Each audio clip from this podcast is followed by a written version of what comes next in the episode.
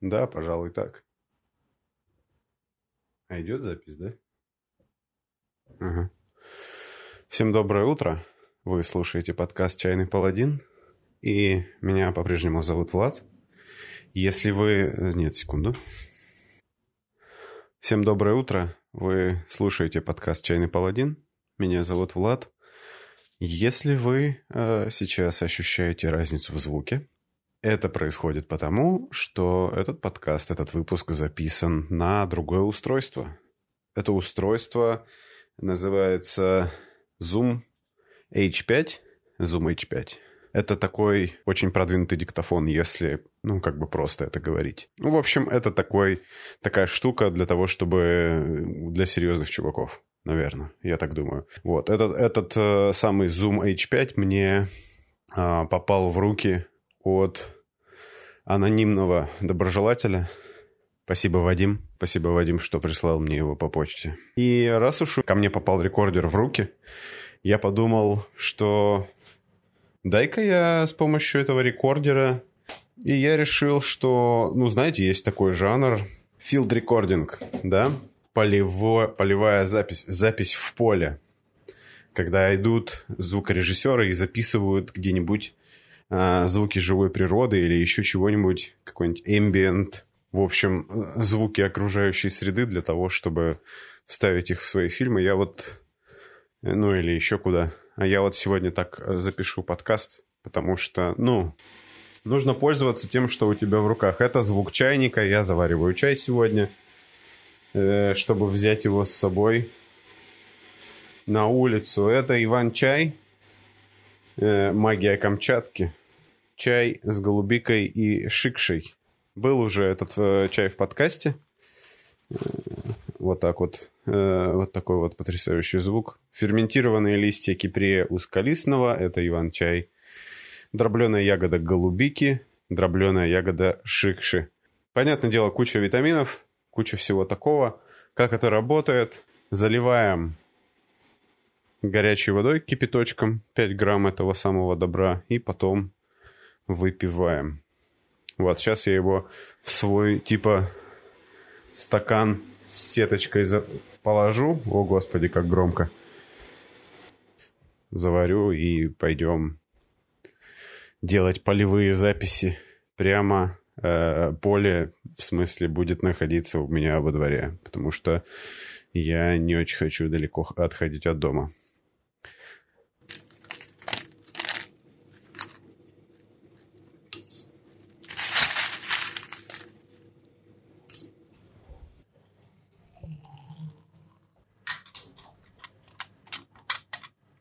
Окей, эти звуки говорят нам о том, что чай залит кипятком и готов к тому, чтобы его, чтобы подождать, о господи, готов к употреблению практически.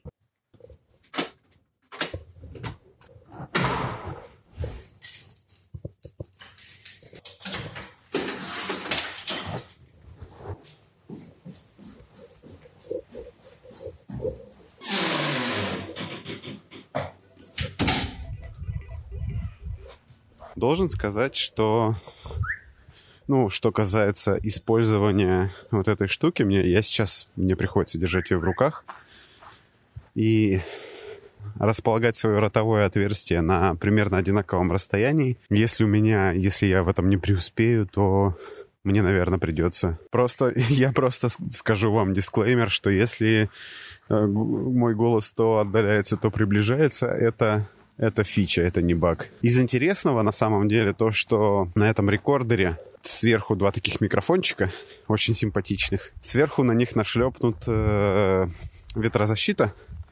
Если вы видели когда-нибудь на микрофонах такие мягкие пумпончики, которые должны улавливать в первую очередь слюну, всякую такую дрянь защищать от этого самого взрывных звуков, типа вот таких вот. Не знаю, посмотрим, как она сейчас его защитила ваши уши от этого. Вот. Ну и в том числе от ветра, хотя, конечно, для того, чтобы защититься от ветра, нужно немножко другое устройство. Вот оно как раз называется настоящий ветро ветрозащита. Я как раз сейчас стою в довольно ветреном месте. Нужно найти другое какое-нибудь. А это такая... Если вы видели э, когда записывают такой микрофонной пушкой, да, здоровенный микрофон на палке, или как она там называется, на нее обычно вешают такую пушистую штуку волосатую. Вот э, эти волоски нужны для того, чтобы разбивать шум ветра, чтобы ветер был не такой опасный, не так бил в уши и все такое, не заглушал никого. Вот, я сейчас как будто бы ушел в соседний двор, и здесь не, не так много людей, не так много ветра, поэтому я, наверное, здесь где-нибудь остановлюсь. Вот сейчас нужно найти какое-нибудь место нормальное. В общем, что сегодня будет происходить в выпуске? По-прежнему нужно, нужно находить место, в котором ты не выглядишь как будто ты делаешь что-то незаконное. Вот ты только встал у подъезда, только приготовился, значит, делать то, что ты делаешь, и выходит мужик и смотрит на тебя. Крайне неудобно. Что ж такое? Почему так много людей на улице? Я знаю, что мне нужно. Мне нужно встать в таком месте, где точно нормальный человек туда не пойдет. Потому что нормальному человеку в это время там нечего делать. Рядом с трансформаторной будкой. Ну вот, в этом выпуске, помимо того, что большую часть которого, видимо, я буду искать место, где мне лучше встать и начать записывать, я хотел поговорить. Помните, когда начинался третий сезон, я обещал, что сейчас буду рассказывать в начале каждого месяца, что у меня там происходит в моей жизни. Какие там, типа, я книжки почитал, какие сериалы посмотрел и так далее и тому подобное. И потом как-то я сделал пару таких выпусков и на эту движуху подзабил. И вот сейчас как будто бы самое время вернуться к этой практике. Да что ж такое? У меня такое ощущение, что на меня вообще все смотрят. Очень неприятно. Так вот, э, что я делал в январе, да? А, значит, сегодня поговорим много про моделизм, про сбор э, и покраску разных моделек, разных солдатиков. И кроме этого поговорим про книжку. Я прочитал книжку в январе. Фэнтези. Так что для широкой аудитории самое то. Для моей такой, типа, у меня будет крутой путь к славе. Если честно, мне не очень комфортно стоять на улице. Я буду ходить.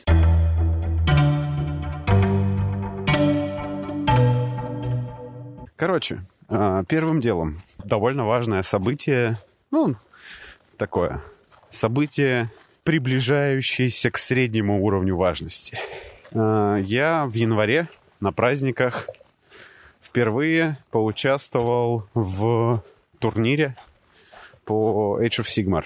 Age of Sigmar — это такой варгейм, очень популярный и известный, который делает компания Games Workshop, которая самая популярная, самая известная, самая богатая компания, которая делает пластмассовых человечков. Ну, турнир — это, можно сказать, соревнование. Те, кто смотрит в эти самые, в эти самые, в эти ваши социальные сети, могли заметить, что у меня в декабре был, ну, можно сказать, марафон покраски, миниатюр. А, я пообещал себе двое суток без остановки. Ну, как без остановки? То есть по, по 8, по 12 часов в день красить миниатюры и потом постить результат. Привет, машинка. Запостить результат, получившийся типа в соцсетях чайного паладина.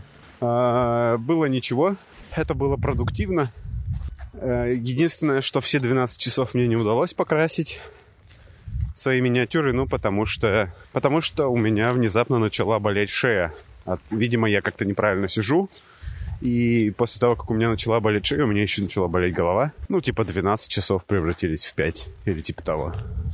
Тем не менее, это был результат, который достоин того, чтобы быть зафиксирован.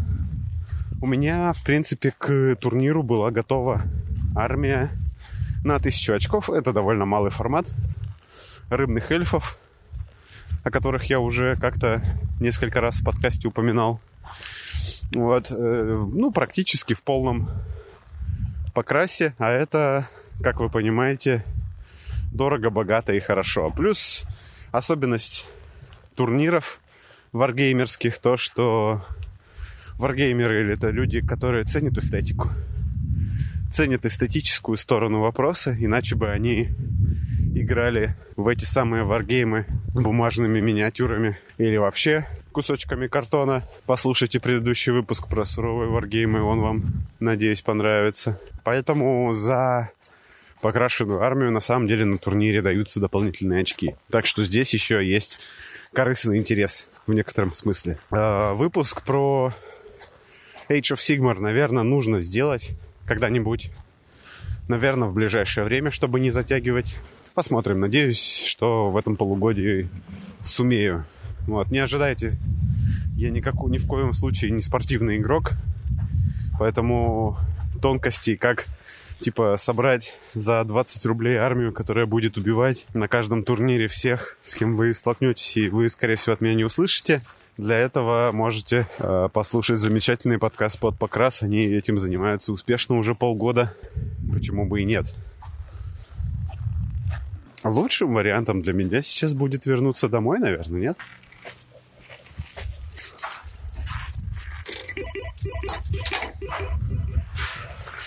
В общем, турнир проводился опытными ребятами. Это я уже дома. Я зашел домой, я подумал, что не так уж это и весело ходить по улице все это время пытаться рассказывать и бороться с собственной одышкой. Был э, проведен просто отлично. То есть э, один из организаторов, э, наверное, будет неплохо, если я упомяну его имя, Игорь Кравцов, ездит регулярно на турниры различные, всякие разные по Age of Sigmar. И, по-моему, отлично справился с задачей, с тем, чтобы у нас в Сургуте провести вот такое мероприятие, и на котором я, кстати, по очкам занял второе место. До того, как я пришел на турнир, до этого я играл в Age of Sigmar два раза, так что это, наверное, можно считать успехом в некотором роде. В общем, турнир был замечательный. Наверное, нужно сказать немножечко пару слов про Age of Sigmar, моих первых, так сказать, впечатлениях, да. В общем, мне Age of Sigmar понравилось гораздо больше, чем, чем Warhammer 40 тысяч седьмой редакции пять лет назад, когда я прекратил играть в Warhammer. Вот. Мне кажется, что она из нее убрана всякое ненужное, тормозящее игровой процесс. Это довольно, на мой взгляд, сейчас достаточно быстрая, легкая в освоении игра, которую можно обучить человека, такого как меня, например, за, ну, типа, за одну партию. Он уже будет понимать, что, как, как ему правильно стукаться миниатюрками. И дальше там есть, в принципе, наверное, я не очень сильно разбираюсь э, во всей этой спортивной штуке. Но как будто бы, судя по всему, там есть э, глубина достаточная для того, чтобы люди могли в эту игру играть спортивно, поэтому это тоже здорово. И плюс она не выглядит такой раково небалансной, э, отвратительной, как Warhammer 7 редакции. Мы с вами, те, кто играет в Warhammer уже давно, знаем, что седьмая редакция была такая заплаткой для шестой редакции. И, в общем, все это было ужаснейшим образом сломано. Отвратительный, ужасный беспонтовый баланс. И э, не знаю, как там в восьмерке, в девятке дела обстоят, но вот э, Age of Sigmar гораздо лучше, чем вот это вот. Что касается моих ощущений от армии, э, вот этих Идонет, Дипкин, да, этих самых рыбных подводных эльфов, нужно, наверное, пару слов сказать об этом. Мне кажется, ну, то есть у меня есть такая особенность. Я покупаю миниатюры по внешнему виду. И когда я, допустим, собираюсь вложиться в какой-нибудь варгейм, я обычно беру миниатюры, которые мне нравятся внешне, и потом узнаю, как бы, как, как, какая, какую тактику использует эта фракция. Чаще всего так бывает. По какому-то странному стечению, по какому-то совпадению, наверное, не знаю, в общем, не знаю, чем это назвать, в общем, последнее время, я бы сказал, у меня так получается, что во все, во все игры, в которые я начинаю играть, мне попадаются армии, как-то подсознательно меня тянет к армиям, которые являются такими так называемыми э, стеклянными пушками. Э, что это значит? Ну, типа, потенциально эти чуваки могут нанести очень большой урон, если ими распорядиться правильно – а если ты распорядишься ими неправильно, то э, тебя очень быстро раскатают, потому что они не могут ну, нормально держать удар. У меня так было... Ну, я не знаю, насколько сейчас это справедливо в Infinity. У меня так было с армией кочевников. как мне кажется, тот же вот корригидор, которым я играл. Ну, в общем, это не важно. Э, подводные эльфы, я буду ходить с этим диктофоном, мне так комфортнее и прикольнее. Подводные эльфы — это вот как раз такая армия, которая должна постоянно... Она должна постоянно атаковать. Это ее такой прикол.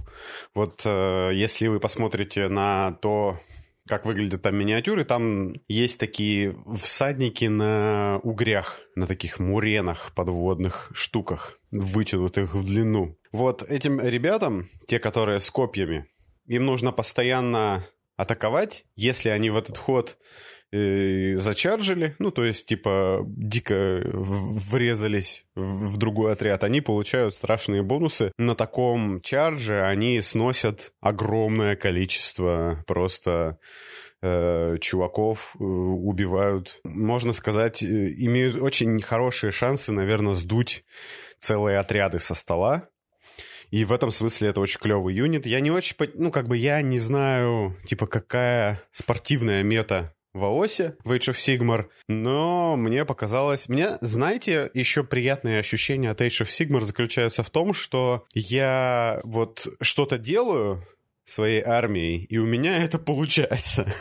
В Warhammer 40 тысяч, когда я играл за космических волков, может быть, я был тупой, может быть, это была такая армия, я не знаю, но я несколько лет играл в Warhammer, у меня ничего не получалось. А здесь как будто бы я понимаю, что мне нужно сделать и какие из этого будут последствия, и, и это получается не происходит так, что меня просто размазывает об э, то, что я ничего не могу сделать. После этого даже, э, после этого турнира, наверное, было бы у меня больше времени, я, возможно, бы и в марте бы поехал еще раз на такой турнир. На этот раз в Ханты-Мансийск. Ребята из Ханты-Мансийска проводили нам этот турнир. Приехали специально для этого в Сургут. Не знаю, может быть, если у меня получится открасить как бы все в лучшем виде и найдут, найдется свободное время на выходных, можно было бы съездить в Ханты-Мансийск, наверное. Скорее, я бы э, рассчитывал больше на лето. В общем, выпуск по Age of Sigmar ждите, пока я в нее нормально так поиграю, и потом выдам свое не слишком профессиональное мнение. Возможно, чтобы было повеселее, наверное, можно будет взять какого-нибудь спортивного чувака, позвать в выпуск, который расскажет нам с этой стороны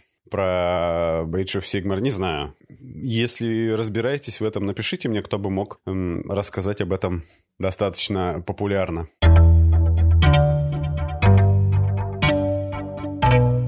Я еще хотел поговорить про моделизм мой, который вот тот странный. Если вы помните, у меня в прошлом году выходил выпуск по Ink 28 там я брал интервью у художников у нескольких и вообще в целом рассказывал про это движение, которое занимается, ну, скажем так, раздвиганием, наверное, да, исследованием границ дозволенного в моделизме, ищет новые какие-то материалы, средства выразительные. Я этим всем очень активно интересовался последний год, наверное, да, и сейчас, наконец, решил попробовать. Вы можете посмотреть в Инстаграме. Ссылка на него есть в группе ВКонтакте, ну, вы также его можете найти э, в Инстаграме, просто вбить э, тип Элладин, он должен найтись. Вот, там как раз на логотипе логотип подкаста. И вот последние, да, последние два поста в этом Инстаграме, они как раз посвящены вот этой всей Inc. 28 теме теме гримдарковых и бланшицу конверсий и всего такого прочего. Если кто не понимает, о чем я говорю, можете послушать выпуск про Ink28, он достаточно интересный. Я их сделал, отправил э, художнику Хорроу, он это репостнул себе там в сторис и позвал меня в чат, где люди делятся своими всякими прикольными штуками. И вот э, с тех пор меня с этими двумя картинками ждал большой успех. Типа, ничего ранее из того, что я выкладывал в интернет, не набирало 500 лайков.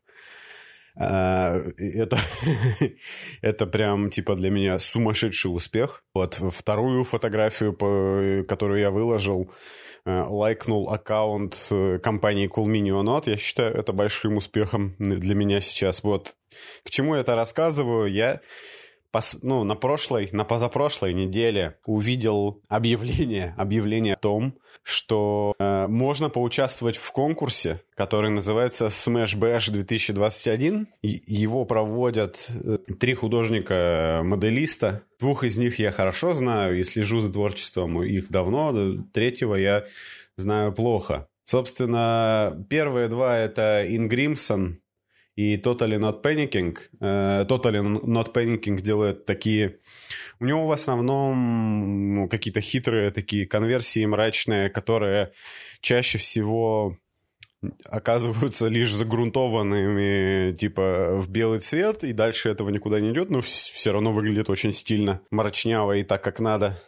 А вот э, Ингримсон примечателен тем, что у него какие-то сумасшедшие сложные э, скульптуры, можно сказать, из маленьких деталек, битцов стандартных вот наборов этих ГВшных. И еще не пойми чего, всяких шестеренок, короче, кучи всякого этого, он создает типа целые полотна, наверное, из этого из этих деталек, и это реально выглядит для меня, ну и, в принципе, со мной многие согласятся, выглядит как чертово современное искусство. Можно, наверное, было бы это правда, что выставлять на каких-нибудь выставках, и это заслуживает того, чтобы на это смотрели. Это прям типа вау.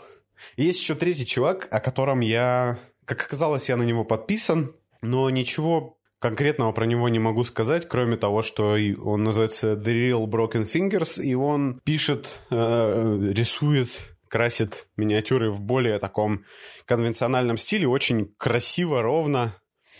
Э, ну, наверное, все еще мрачно и гримдарково, но типа без какой-то сюрреалистичной стороны. Тем не менее, мое почтение это все выглядит. В общем, они сделали конкурс, э, на который нужно вот до марта прислать миниатюру, которую ты сделал. Это одна из номинаций. Ну, то есть сделал, в смысле, типа собрал из разных наборов, сделал так называемый китбаш. С привлечением своих скульпторских навыков, всего такого прочего. Это первая номинация. Сделать такую миниатюру ну и сфотографировать ее, если, наверное, лучше всего покрасить, вот, тоже неплохо будет. И второй, э, вторая номинация — это Синери, Синери Стиллер, по-моему, она называется. Ну, в общем, это нужно сделать, ну, такую типа э, диораму, не диораму. В общем, некую сцену с использованием миниатюры Террейна. Я в выпуске про Ink 28 упоминал о том, что вот как раз начал делать таких э, из кусков э, наборов Тау и Воинов Хаоса, начал собирать таких странных чуваков, э, которые выглядят как ну, типа, чуваки, как люди, которые нацепили на себя остатки вот этих вот боевых инопланетных костюмов и шляются где-то по непонятным заброшенным свалкам, находят новые куски, чтобы на себя прилепить. Вот, и я решил эту тему сильно развить. И вот сейчас э, активно нахожусь на стадии воплощения этого всего. У меня есть четыре миниатюры в этом стиле. Две маленьких, вот, которые вы можете посмотреть у меня в Инстаграме. Два чувака конверчены из э, Воинов Хаоса и стелс-костюмов э, Тау. И есть один чувак побольше, который из обычного боевого костюма, там, Кризис, по-моему, он называется, Тау, сделан. И есть совсем здоровый чувак, которого вот я планирую выставить на конкурс и вот э, этим я последние, начиная с того, как закончились январские праздники новогодние, я вот этим занимаюсь в плане моделизма. И я должен сказать, что это прям какой-то глоток свежего воздуха, когда ты можешь делать миниатюру, не опираясь ни на какие правила, не думая о том, что вот этому космодесантнику не подойдет вот этот пистолет, потому что космодесантники не пользуются лаз-пистолетами, ведь у них есть болтеры. Это вообще, что это за безумие такое?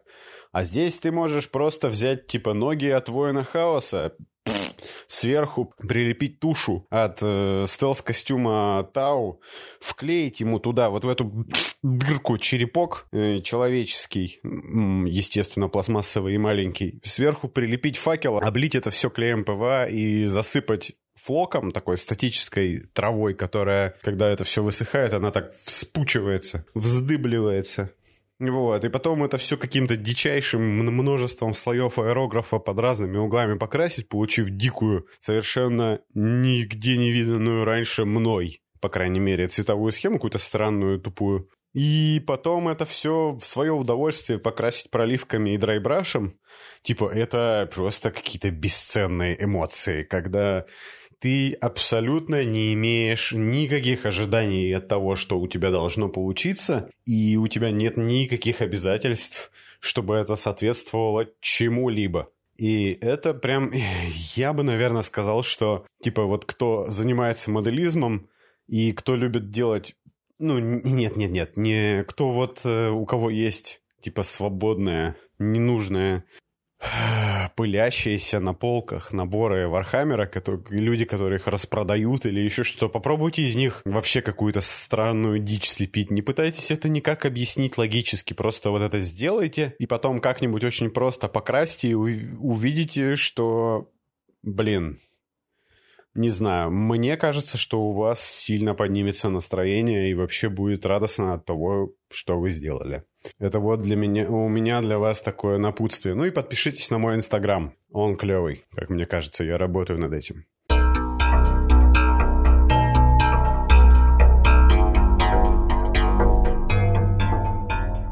Настало время для нерегулярной рубрики книги, которые я прочитал и считаю, что вам было бы интересно об этом знать. Книга называется «Мечи и черная магия». М-м, это у вас уже появилось хорошее предчувствие на тему того, какого качества это будет книга. Это автор Фриц Лейбер. Ничего не знаю об этом дяденьке, кроме того, что он написал цикл рассказов, цикл сборников, не знаю, в общем, несколько книг про двух искателей приключений, которых зовут Фафхрд и Серый Мышелов. И я знаю, что... Не знаю, как вы. Я когда, типа, услышал, о, это книги, очередная серия приключений Фавхарда и Серого Мышелова. Я подумал, ну, типа, я не очень хотел бы такое читать. Это звучит как приключение двух каких-то... В общем, это что-то ужасное. Типа, это вот то самое плохое фэнтези, которое, по которому судят обо всем остальном фэнтези. Вот которое людям случайно попадается, и они такие, понятно, фэнтези — это обреченный жанр для людей, которых ничем хорошим они не могут заниматься в принципе, ничего э, нормального не читают. В общем, так я думал очень долго, пока в подкасте Vintage RPG, на английском есть такой подкаст, в котором они каждую неделю вроде бы выходят и рассказывают про какую-нибудь э, занимательную систему настольно-ролевую или про какое-нибудь дополнение или еще что-нибудь. И вот как-то они сделали серию про Лангмар, и рассказывали про весь этот цикл рассказов, и я послушал про него, и что меня зацепило, на самом деле оказалось, что вот эти вот два чувака, Фавхард и Серый Мышелов, это воры. Один из них это варвар, здоровый чувак. Серый Мышелов это маленький хитро, хитроумный чел, который занимается воровством. Фавхард занимается тоже воровством, но с более такой типа с применением грубой силы, и они действуют большую часть времени в городе, который, который называется Лангмар. Это гигантский мегаполис, такой типа полуиндустриальный, наверное, в, каком в каком-то смысле. И вся эта штука — это, понятное дело, фэнтези, но такое типа Конан стайл, то есть практически там, там есть магия, есть всякие странные чудесатые штуки, но они не центральную роль занимают, и это скорее вот какое-то такое приключение чуваков в какой-нибудь настольной ролевой игре, когда они еще находятся на, ну, скажем так, Типа, если вот вы играли в D&D на, на первых, там, ну, от, от, с первого до пятого уровня, то есть это реально уже достаточно клевые, компетентные ребята, которые все могут, но при этом это не полубоги, которые могут там, не знаю, типа ударом ноги пробивать каменные стены или что-то такое. Вот эта вот вся серия книг, я так понимаю, что писалась примерно, наверное, немного позже, чем серия про Конана, но все равно довольно давно. И, эм, как мне показалось, она, она выходила вот тогда, когда еще фэнтези не стало вот таким общим местом для всех. Это было все еще такой вердовый, странный жанр, в котором, типа, не было устоявшихся правил, типа, что у, у тебя обязательно нужно придумать несколько раз, которые должны быть похожи, но не похожи на орков и эльфов. И всяко, всякого такого, короче, не было таких-то прямо уж э, устоявшихся фэнтезийных жанров, и каждый, наверное, автор старался придумать что-то свое. Это, в этом смысле она, наверное, подкупает, потому что, ну, здесь как будто бы все выглядит как, типа, если вы читали Конана, вот в рассказах про Конана все весь мир, в котором он приключается, он такой, типа, то же самое, что наш, только все, все географические места называются по-другому, и народы называются по-другому, но, тем не менее, легко угадать, кто под каким названием скрывается. Вот здесь в некотором смысле похожая тема, и все это просто дополняется парой э, действиями каких-нибудь волшебников, и каких-нибудь довольно стрёмно внешне одетых, как-нибудь стрёмно себя ведущих и стрёмно выглядящих, вот так надо, надо сказать. И каких-нибудь э, загадочных сил, которые вот типа не поддаются объяснению. Это реально так. Мне почему-то хочется сказать, что это вот приключение в стиле старой школы, да, так как вот тут сейчас говорят о ОСР, да, типа возрождение старой школы, когда все кажется, что прям типа это достаточно смертельно, и есть дух э, приключений, и так как эти двое чуваков являются ворами, то для них в первую очередь э, их задача как можно больше драгоценностей вынести откуда-нибудь, и поэтому вот есть такой, короче, вайб э, приключений старой школы. Как-то вот не знаю. Как-то вот прям читаешь, и тебе хорошо, уютно и комфортно в этом смысле. Кстати, если кто-нибудь прочитает эту книжку, и ему захочется еще чего-нибудь такого, типа поиграть в настольных ролевых играх, для Dungeons and Dragons, а впоследствии и для Dungeon Crawl Classics выходили модули, по-моему, даже целое коробочное издание, которое можно без труда найти в интернете или, наверное, купить даже, где можно вот э, в этом самом городе Лангмаре потусоваться, своровать чего-нибудь где-нибудь из какой-нибудь гильдии воров для всех, кто интересуется вот такими приключениями в духе старой школы и авантюрным, авантюрное фэнтези. Вот что-то типа такого, да? Где по-прежнему есть чувство опасности, и ты типа не величайший волшебник, который при придет сейчас и отредконит все страшные последствия, которые произошли в результате тупых действий каких-нибудь персонажей. Отличный рассказ. Самое время хлебнуть чаю. Я напомню, что это был Иван-чай, который можно заваривать как мне кажется, типа вот заварил и оставил, не, вы, не вынимая заварку, и получится прекрасный такой очень ягодный, хороший, кисловато-прикольный настой, похожий на компот, который вот в зимние такие дни солнечные, как сегодняшние, который отлично эти самые дни дополняет. Поэтому по-прежнему Иван-чай скорее напиток зимний, как мне кажется. Летний, только если его потом сильно охладить, наверное.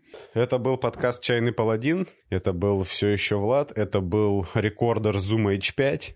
А, со следующей недели у меня начинается отпуск. Не уверен, что будут выходить новые выпуски в течение двух недель. Возможно, будет перерыв. А потом снова вернемся к нашему расписанию Возможно, оно будет менее регулярным, чем до этого. Э, в общем, так. Э, рад, что вы все еще слушаете подкаст. Э, в целом, что я не растерял свою аудиторию, занимаясь вот такими странными штуками. Всем спасибо, кто остался еще со мной. Увидимся когда-нибудь. Всем счастливо, всем пока.